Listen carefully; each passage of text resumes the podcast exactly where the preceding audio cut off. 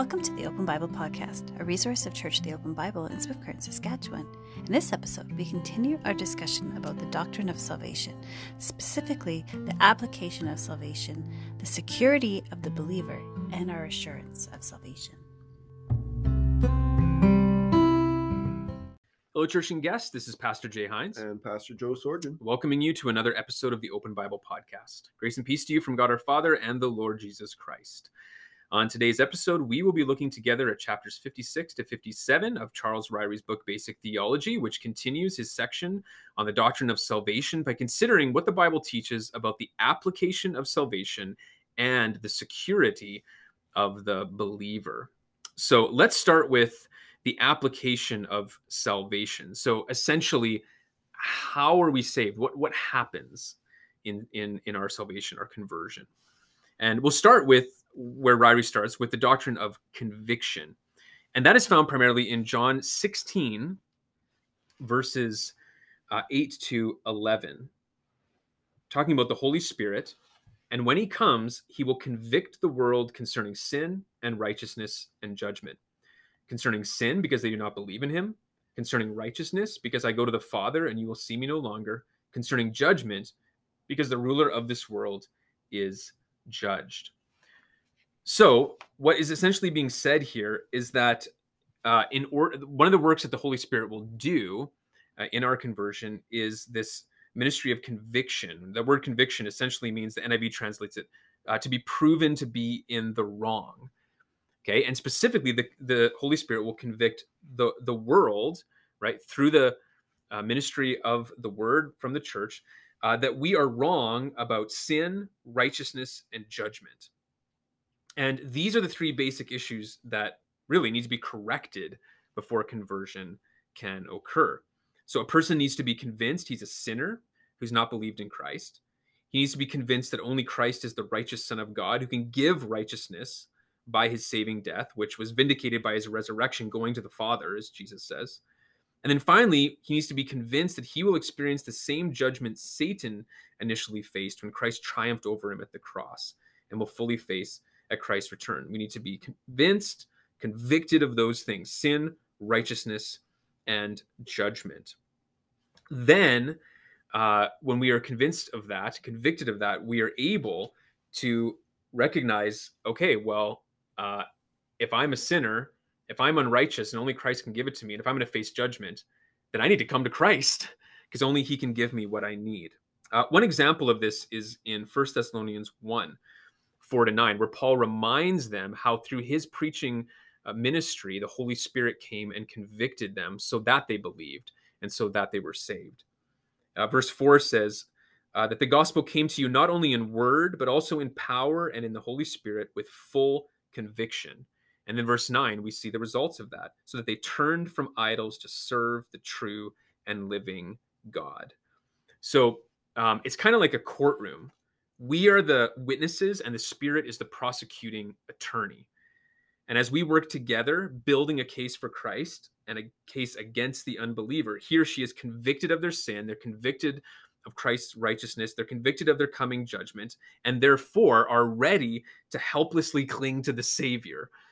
And so uh, this is the, the the, first um, the first doctrine that is key to the application of salvation before we can be saved, the Holy Spirit needs to come and convict us of these things. Anything you want to add to that? Well, I would say, you know, without conviction happening, uh, salvation wouldn't happen because if we're not convicted of our sin, we don't recognize we're mm-hmm. sinners mm-hmm. and we'll never be saved. Yeah. And uh, I think that's uh, especially key to to this doctrine of of conviction. Yeah, for sure. And I think one application of this is um, this is therefore something we need to be praying about. I think often people, well, what should I pray about? Like for my unbelieving friends and family, God save them, right? And of course, that's a good, uh, mm. a good prayer. Or God uh, bring them to faith in Christ. Again, of course, that is His will, and and, and that's something that in Scripture we would be encouraged to do. But something spe- even more specifically we should be praying for is Lord, convict them. Mm. Holy Spirit, bring them to this point of conviction where they recognize their helplessness so that they can then come and helplessly cling to the Savior in faith. Well, let's move on. Uh, another important doctrine in the application of salvation then is the doctrine of calling. What's that about? Yeah, so calling, uh, we get that from a few different places in the Bible, but the the idea of of calling is that it's God's general invitation uh, for for men to come to Him. And so one place we see this is in John chapter 7, verse 37. And uh, that's when Jesus stands up on the last day of the feast and he cries out, If anyone thirsts, let him come to me and drink. This general call that Jesus has, right? If anyone, very, very general, as as general as you can get. If anyone thirsts, let him come to me and drink. Again, the the idea of that is uh, salvation. It's available. It's here. Come to me. And then the thing is, some respond in faith, not all, some respond in faith, and that results in salvation. And uh, and this is is very key. Uh, we also read another passage in the book of Matthew. So I turn there quickly. Matthew chapter 22, verse 14. Uh, and it says this For many are called, uh, but few are chosen. So again, that idea there's this general call, but yet there is still uh, only some who actually respond in faith who are are chosen. And uh, i think that's that's uh, really important to note here.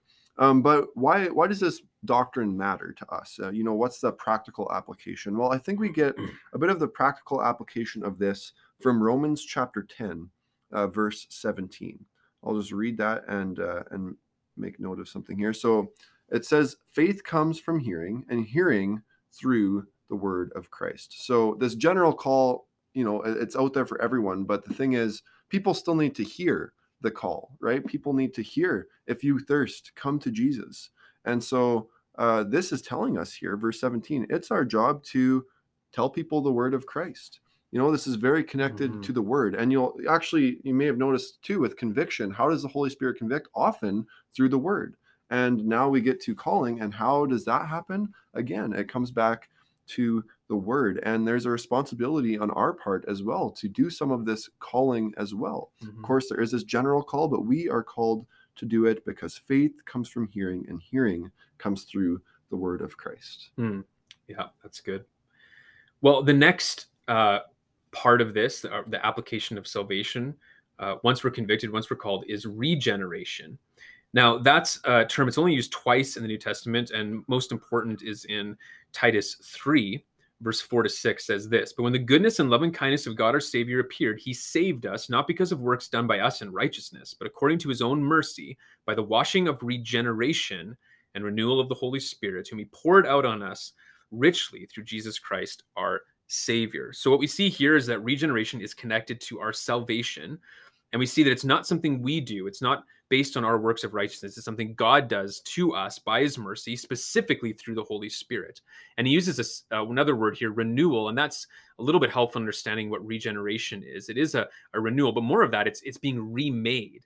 It's being made a new creation. It's being given new spiritual life. We know from, for example, Ephesians 2 that we are all born dead in our sins, dead in our trespasses, and that's a spiritual death. But regeneration is that process by which we're given new spiritual life. And a term that is used more often than regeneration is this idea in the New Testament of being born again of God. And that's, of course, something where Jesus famously says uh, to Nicodemus in John 3, first verse 3, Jesus answered, Truly, truly, I say to you, unless one is born again, he cannot see the kingdom of God. And then verse 5, Truly, truly, I say to you, unless one is born of water and the Spirit, he cannot enter the kingdom of God. That which is born of the flesh is the flesh. That which was born of the spirit is the spirit. Do not marvel that I said to you, you must be born again. This spiritual renewal and the spiritual uh, being remade, new life, that's what the doctrine of regeneration is all about. And uh, it's something that happens in us through by the Holy Spirit. But again, just like conviction and calling, uh, the Word of God is key to this. And we see that, uh, for example, in First Peter. Uh, First Peter chapter 1, verse 23 since you've been born again, not of perishable seed, but of imperishable, through the living and abiding word of God. So when the word of God, the living word of God is, is preached and presented, and that call goes out, the Holy Spirit, not by anything we do, uh, comes and gives us new life Okay. And clearly, there's a connection between that also and faith. And this is something that we see er, uh, in John as well. In John 1, verse 12, but to all who did receive him, who believed in his name, he gave the right to become children of God, who were born not of blood, nor of the will of the flesh, nor of the will of man, but God. Now, there's there's a bit of a debate about what the order is in that. Do we have faith in him and then are born again, or does he first regenerate us and cause us to be born again so that we're able to have faith, or do those things happen simultaneously? Well, it's not abundantly clear. I think what we can definitely say is those two things go together. And if we are believers in Jesus, then we are born again. We have this new spiritual life. Uh, as Paul says in 2 Corinthians 5:17, you are a new creation in Christ. The old has passed away; behold, the new has come. We are spiritually alive.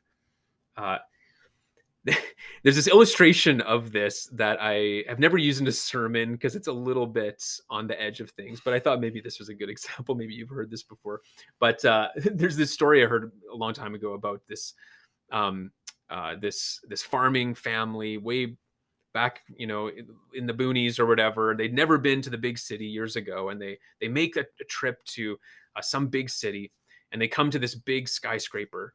And uh, the the mom and and and daughter go up shopping and the the dad and the son they're they're not sure what what to do. So they go to the skyscraper and they're like what is this? These doors open people walk in and then they disappear. What's going on? So um, they pay attention and he sees well this uh, this this older woman going in and she gets in and all of a sudden ding ding ding ding ding okay what's happening? Then the doors reopen and what happens? This young 20 year old beautiful woman comes out and he's like wow that's amazing. What is this machine? And he says to his son, "Quick, go get your mother."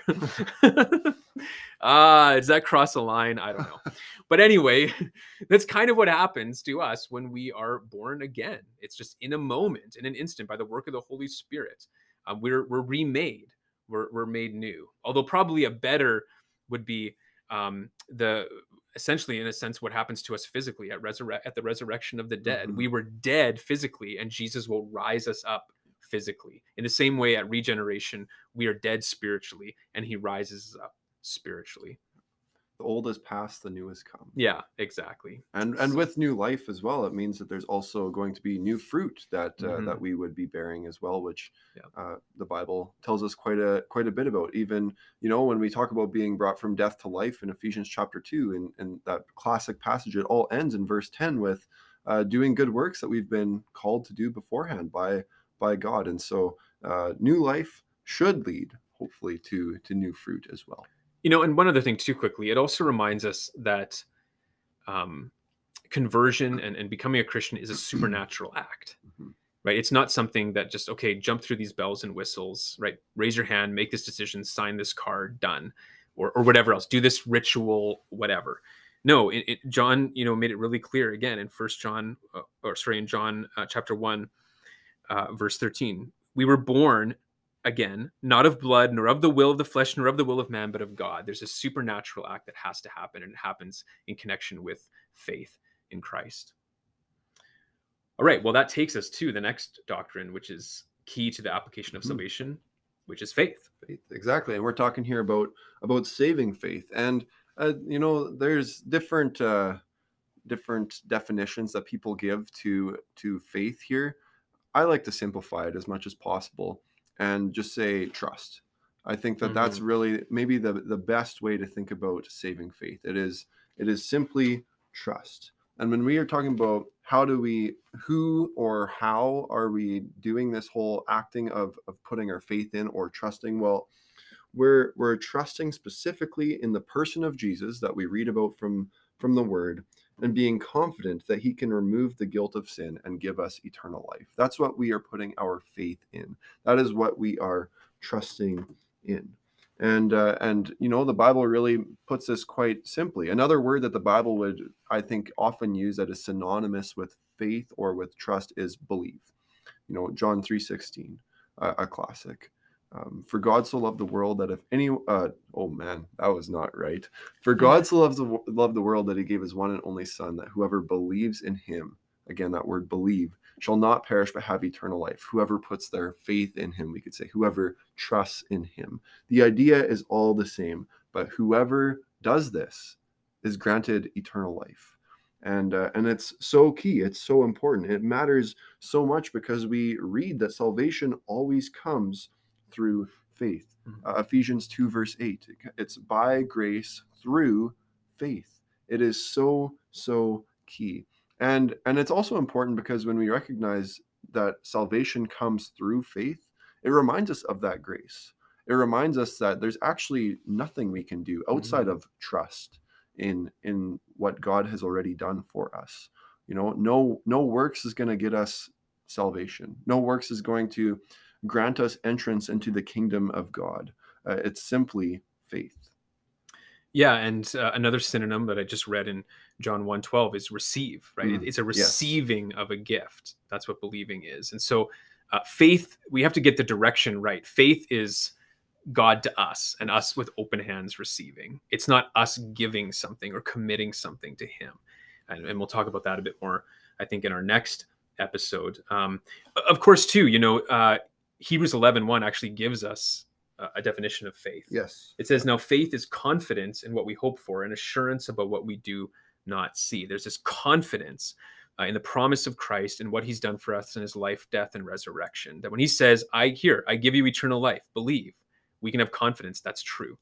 Uh, that's and that we can then receive it. Um, sometimes too, there's been faith has been broken down into different sort of different um, aspects or facets of faith, and I think there's some that can be helpful to some degree mm-hmm.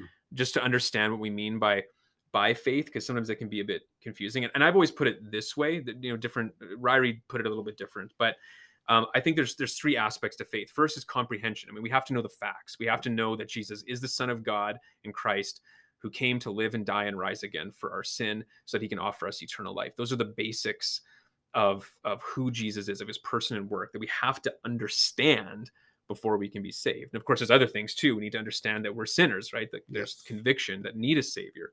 But there's those basic facts we need to understand and comprehend. And then we need to be convinced of those things. We need to be convinced that that's that's true intellectually. But there's one more aspect of this as well that I think can be kind of helpful to think through is that also there's an act of the will. And I think the synonym trust is helpful. Trusting in someone is not just a mental, yeah, I agree with that, but it's an yeah. act of the will and so I would say it's not just comprehension, it's not just being convinced of something, but it's as Hebrews 1 uh, 11 1 says, confidence. It's putting our absolute confidence in Christ as our only savior. So it's kind of like if I said, you know, I'm I'm coaching my kid in in soccer, which I once did, and uh, you know, th- he gets uh, a penalty, and it's the last seconds, it's tied. He has to go in and make the final shot, a penalty kick, and I come up to him and I say to him, son, I have faith in you. Uh, go and, and do what you got to do. Go and score. I, I, have confidence in you, right? That, that's what that means. I, I have faith. I have confidence that he can do what he needs to go do, right?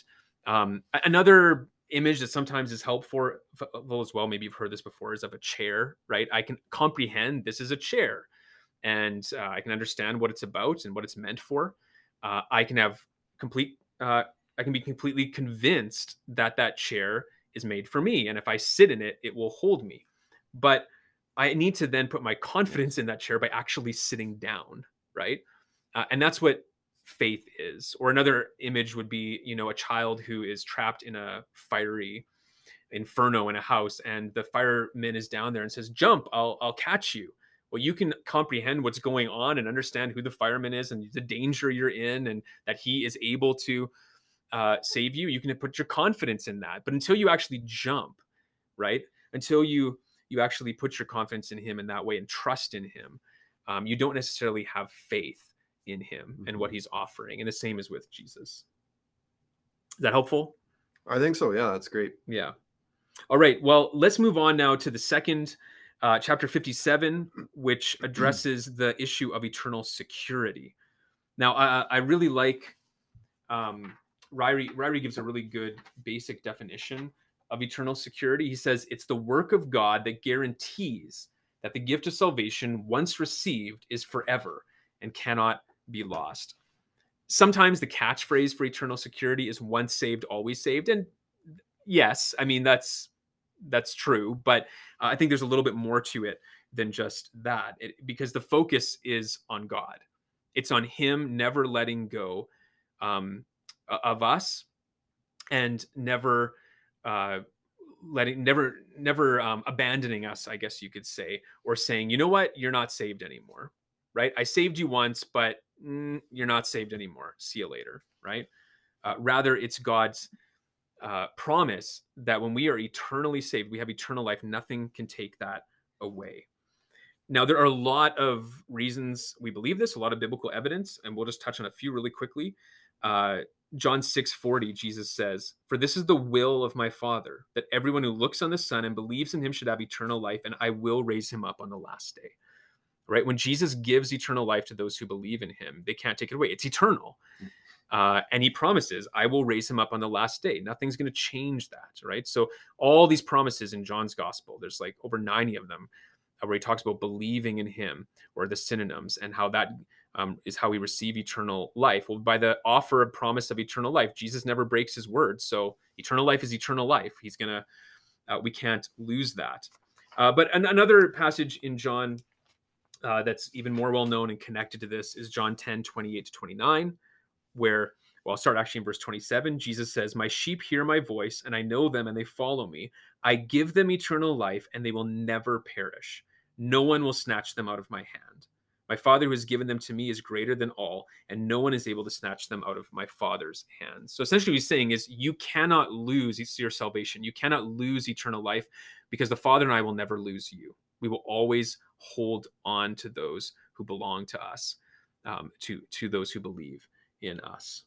Um, what do you have a few other thoughts to that too? Maybe other passages we could look at. Yeah, another passage would be in Ephesians chapter one, uh, verse 13 and 14, it says, In him you also, when you heard the word of truth, the gospel of your salvation, and believed in him, were sealed with the promised Holy Spirit, who is the guarantee of our inheritance until we acquire possession of it to the praise of his glory. So, you know, at the moment we were saved, we were given the Holy Spirit as a seal uh, that this is true. We have this gift of eternal life. Again, eternal life is in fact eternal. That means it doesn't end. And we have the seal of it, of the promised Holy Spirit, who's the guarantee of our inheritance when we get that eternal life in fullness. Of course, mm-hmm. we, we mm-hmm. have it, but yet we w- wait for it. It's that weird dichotomy. Mm-hmm. Yeah. Yeah, that's a great one. Um, sealing, right? This idea of like, I often think of a cattle brand, right? I mean, that brand is put yes. on that cattle. It's there for good. It belongs till the end, right? For sure. Um, also, Romans 8 is is key. Uh, there's this chain of events that happens uh, we see in Romans 8, uh, 29 to 30 to the believer. For those whom he foreknew, he also predestined to be conformed to the image of his son, in order that he might be the firstborn among many brothers. Those whom he predestined, he also called, and those whom he called, he also justified, and those whom he justified, he also glorified, right? And that last part is key. Those who are justified by faith will be glorified, period. There's no, well, as long as this doesn't happen, you will be. But if you do this, if you sin too much, then you lose it. You're not justified anymore. Or, uh, you know, if you commit apostasy, if you start believing in false doctrines, well, then you lost it, right? Or even if you reject Christ. Now, that's there's a little bit of uh, variation there. We don't have time to go into all the details. Some, you know, will say, well, if someone completely rejects Christ who once received him and believed him, uh, then he must not truly be have been truly saved in the first place. Um, you know, and maybe that's true. That that can happen, right? Maybe someone wasn't actually, as we talked about earlier, convicted of their sin and called and regenerated, and, and they didn't actually have faith, right? Maybe for them it was just a, yeah, sure, I'll raise my hand. I'm I believe that. Okay, you know, and, and they didn't actually put their trust in Christ. Um, there's again some mystery there, some nuance. There, there's we'll admit we don't have time for this, but there are some passages that are a little difficult that do kind of maybe sound like people can lose their salvation. But I think all of these and others make it very clear that if you are truly saved, you cannot lose that salvation. God will not let you go. Um, part of the thing, too, is sometimes some passages that are talking about losing rewards are misunderstood to meaning losing salvation. Sometimes mm-hmm. the loss of fellowship is misunderstood for losing the relationship with Christ. Um, but as a whole, we affirm that these scriptures clearly teach uh, that we are eternally secure if we are believers in Jesus Christ. And we don't have to worry that we're going to lose our salvation. We can have our confidence in Him. Yeah, the, the, the price has been paid Yeah. once for all by Christ, and that, that's for good. Yeah, exactly. Uh, well, that takes us to the final uh, part of, of his chapter and, and a doctrine that is intimately related to eternal security, which is the doctrine of assurance of salvation. Yeah, and assurance of salvation is basically the the realization that you have eternal life. Um, you know, if if you're maybe doubting that, then you don't have that assurance of salvation. And there's there's one very key verse that I would always go to when it comes to the uh, assurance of salvation, and that's in First John, First John chapter five. Uh, verses 12 and 13 these two sometimes aren't connected but i think they should be this is what it says in verse 12 Whoever has the Son has life. Whoever does not have the Son of God does not have life. Right there, we're talking about our, our faith in Jesus Christ. Do you have it? If you do, you have eternal life. And then verse 13 says, I write these things to you. I write this to you who believe in the name of the Son of God, that you may know that you have eternal life. So it's really quite simple. If you have the Son, if you've trusted in Him, you have eternal life. You can have that assurance. It's a sure thing and this is such an important doctrine Mhm. because you know the amount of people that uh, of bible believing christians who have been riddled with doubts and uncertainty um, because they don't have this assurance. Uh, it can cause a lot of problems. It can cause trauma in people's Mhm. lives just like the constant wondering am i saved? Like i don't know. I don't know if i have eternal life. Whoa whoa whoa. Hold it. Go back to the very basics of the gospel and and ask yourself have I believed upon, have I put my faith in Jesus Christ uh, and that he has died for my sins, taken those away, and given me this gift of eternal life? Um, and, you know, if the answer to that is yes, you have done that, you're saved. You have assurance. That's all you need. And, uh, and man, like the confidence we should be able to have Mm. as believers when we recognize that we should have this assurance uh, is is amazing you know to to live your life not constantly wondering and doubting am i all of a sudden like when i die like if i died right now am i going to go to hell? Like what an unhelpful thought. Mhm. uh, terribly unhelpful. Uh, rather we should be thinking you know if i if i die right now would god be pleased with what i'm doing? That's a fine thing to ask. Um, but not to ask are we going to hell? Uh, no we're going to heaven because we've put our faith in jesus christ. It comes down to that plain and simple Yeah, and basically those doubts come down to the fact that we're focusing too much on the self. yes too much on works perhaps Yeah, too much on works. Like, do I am I doing enough? Or oh, look at all this sin in my life. Or um, did did I have real quote unquote faith? Or what if my decision for Christ was fake? or you know just all Did I pray the pray the right yeah or, or i don't remember when it happened or those kinds of things and the bottom line from as we see again in first john 5 is i write these things to you who believe in the name of the son of god that you may know that you have eternal life right? Those who believe. Believe what? Verse 12 right before it whoever has the son has life. Whoever does not have the son of god does not have life. That's that's it. Look to the savior. Look to the son. Look to what he did to you. If you believe what he did for you, if you're trusting in that and you know it is nothing in yourself, it's wholly what he's done for you, you can have confidence Mhm. you are saved. And you can have assurance that if you are saved, he will hold you to the end. You will be eternally secure. And, and that too just makes such a big difference in our lives, right? It gives us a freedom. Uh, there's a story that's often used for this of um, apparently when they were building the Golden Gate Bridge in San Francisco, uh, the work was going terribly slowly. And that's because some people had fallen to their death, some workers. And so they were all terrified. So they decided, well, let's put a net underneath the workers. Well, as soon as there was that net, that security, the, the uh, work got done at exponential speed because now they were secure, they were safe, and they could do the work without fearing. And that's the same when we don't constantly fear and we're so introspective. Am I really saved? Is my faith real? Blah, blah, blah, blah, blah. Do I have enough works?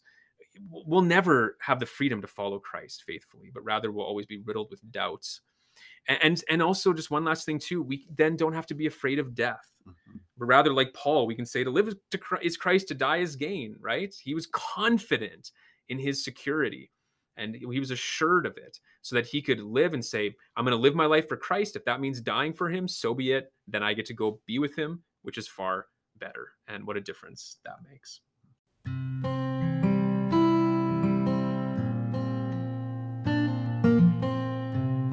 Well i think that's where we'll end today. Join us next time and we will be discussing chapters 50 chapter 58 in the book which addresses our favorite subject of all what is the gospel? Woo-hoo! Until then, may the grace of the Lord Jesus Christ, the love of God, and fellowship of the Holy Spirit abide with you now and forever. Adios. Go in peace.